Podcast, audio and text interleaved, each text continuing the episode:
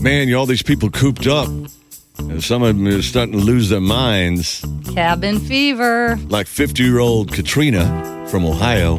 Saturday night, she was a little bit tipsy. Oh, She called 911 for some help. She didn't need help with her tipsiness. She said her junk was on fire and that she needed a firefighter to come over and oh, really? put it out with their hose. Oh, come on. Then she hung up. Dispatcher called back. Uh, Katrina didn't say, What? I don't know. That was uh, somebody, a neighbor came over and said that. She said, Yep, my junk's on fire. That was me. I repeat, my junk's on fire, and you need to come over here and put it out well, you know, she's thinking nothing ventured, nothing gained. with your equipment. Emergency crews actually did show up to her house, but nothing was on fire, not even her junk.